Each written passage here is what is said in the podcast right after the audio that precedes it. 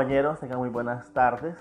Como en las clases previas hemos venido casi, casi llegando a la frontera del tema de derechos humanos, de hecho nos hemos quedado en esa frontera del, de la primera generación de derechos que se establece a partir de la Declaración Universal de los Derechos del Hombre y el Ciudadano, así como de la primera Constitución francesa de 1791. Como estamos básicamente en esa frontera, vamos a adelantar un poco con el tema de las características de los derechos humanos. Estas características fueron estipuladas en la Declaración Universal de los Derechos Humanos, establecidas 150 años después de la Declaración Universal de los Derechos del Hombre y el Ciudadano. Estamos hablando del año 1948, posterior a la finalización de la Segunda Guerra Mundial. El ambiente después de la Segunda Guerra Mundial y luego de los ya por todos conocidos campos, campos de, exterminio en la Alemania nazi, en Polonia, en Letonia, en Europa Central, hubo casi un acuerdo unánime de las naciones de establecer categorías jurídicas que protegieran a la persona de ese tipo de atrocidades. Pues bien, las características que, se le dotaron a los derechos humanos como categoría moderna son que son derechos universales.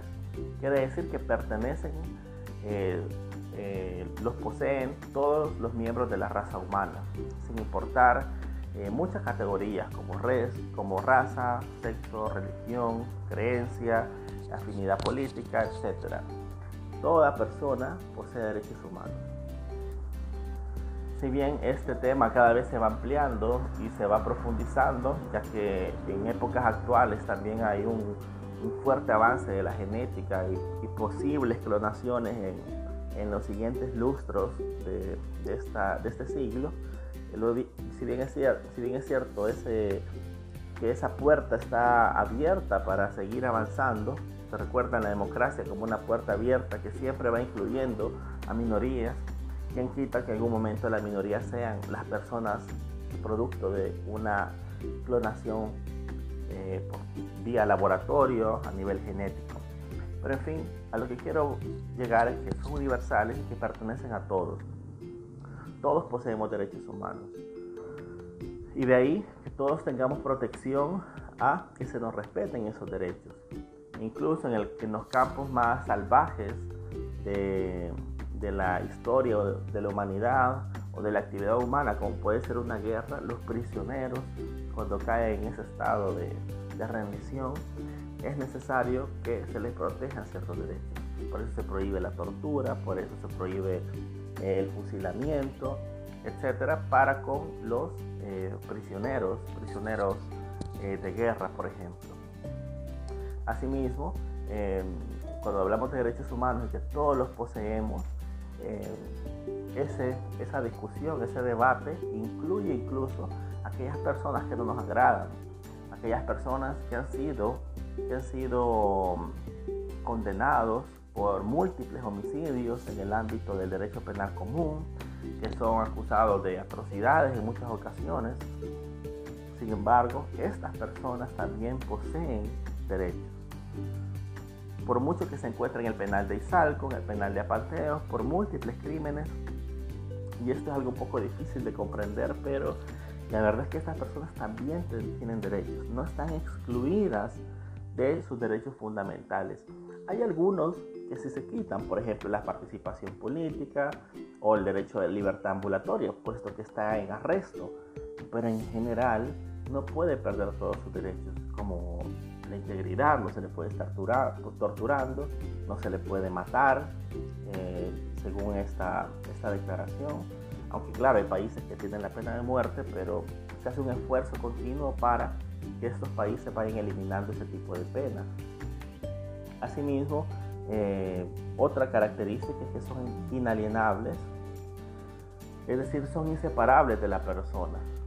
Son de un tipo de propiedad que no se puede enajenar. Cuando me refiero a enajenar, quiere decir que no se pueden vender. No puede decir alguien, bueno, eh, te voy a, a, para, a pagar para que no me tortures. Te voy a pagar al Estado de donde caí preso, eh, donde caí preso de guerra o prisionero político para, eh, voy a pagar tanto dinero para que no me torturen y no me saquen información, para que no me maten. Es decir, tampoco los estados pueden pedir rescate por ello. Inalienable significa que no se pueden vender. Son también irrenunciables, es decir, que no se puede renunciar a ellos ni se puede vender eh, los derechos humanos que las personas tienen. En este punto, bueno, en el de, lo inalienable, irrenunciable e indivisible, que son casi em, adjetivos muy similares que, tienen, que hablan de la inherencia, de la inherencia de los derechos humanos a la persona, podría poner el caso del derecho a la dignidad humana. Es decir, por mucho que esta persona o tal persona haya hecho cualquier acción, no se le puede despojar de su dignidad. No se le puede tampoco despojar de sus creencias, como decir, bueno, en este país solo aceptamos católicos, solo aceptamos musulmanes. Tenés que renunciar a tu derecho de querer ser eh, católico o protestante o, o budista, por ejemplo.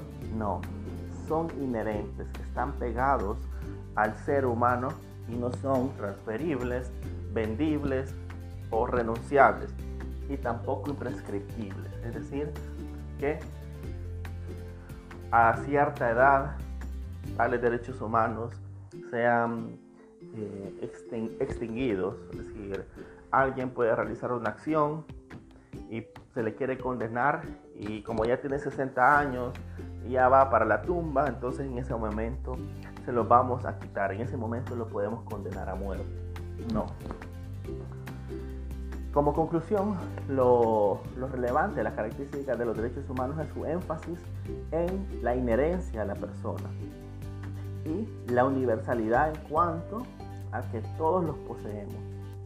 Y aquí es algo que no nos gusta a muchos, es decir, ah, pero es que yo respeto al que me respeta, pero al que no, o al que no respeta mi creencia, o al que realizó tal delito, yo no lo respeto.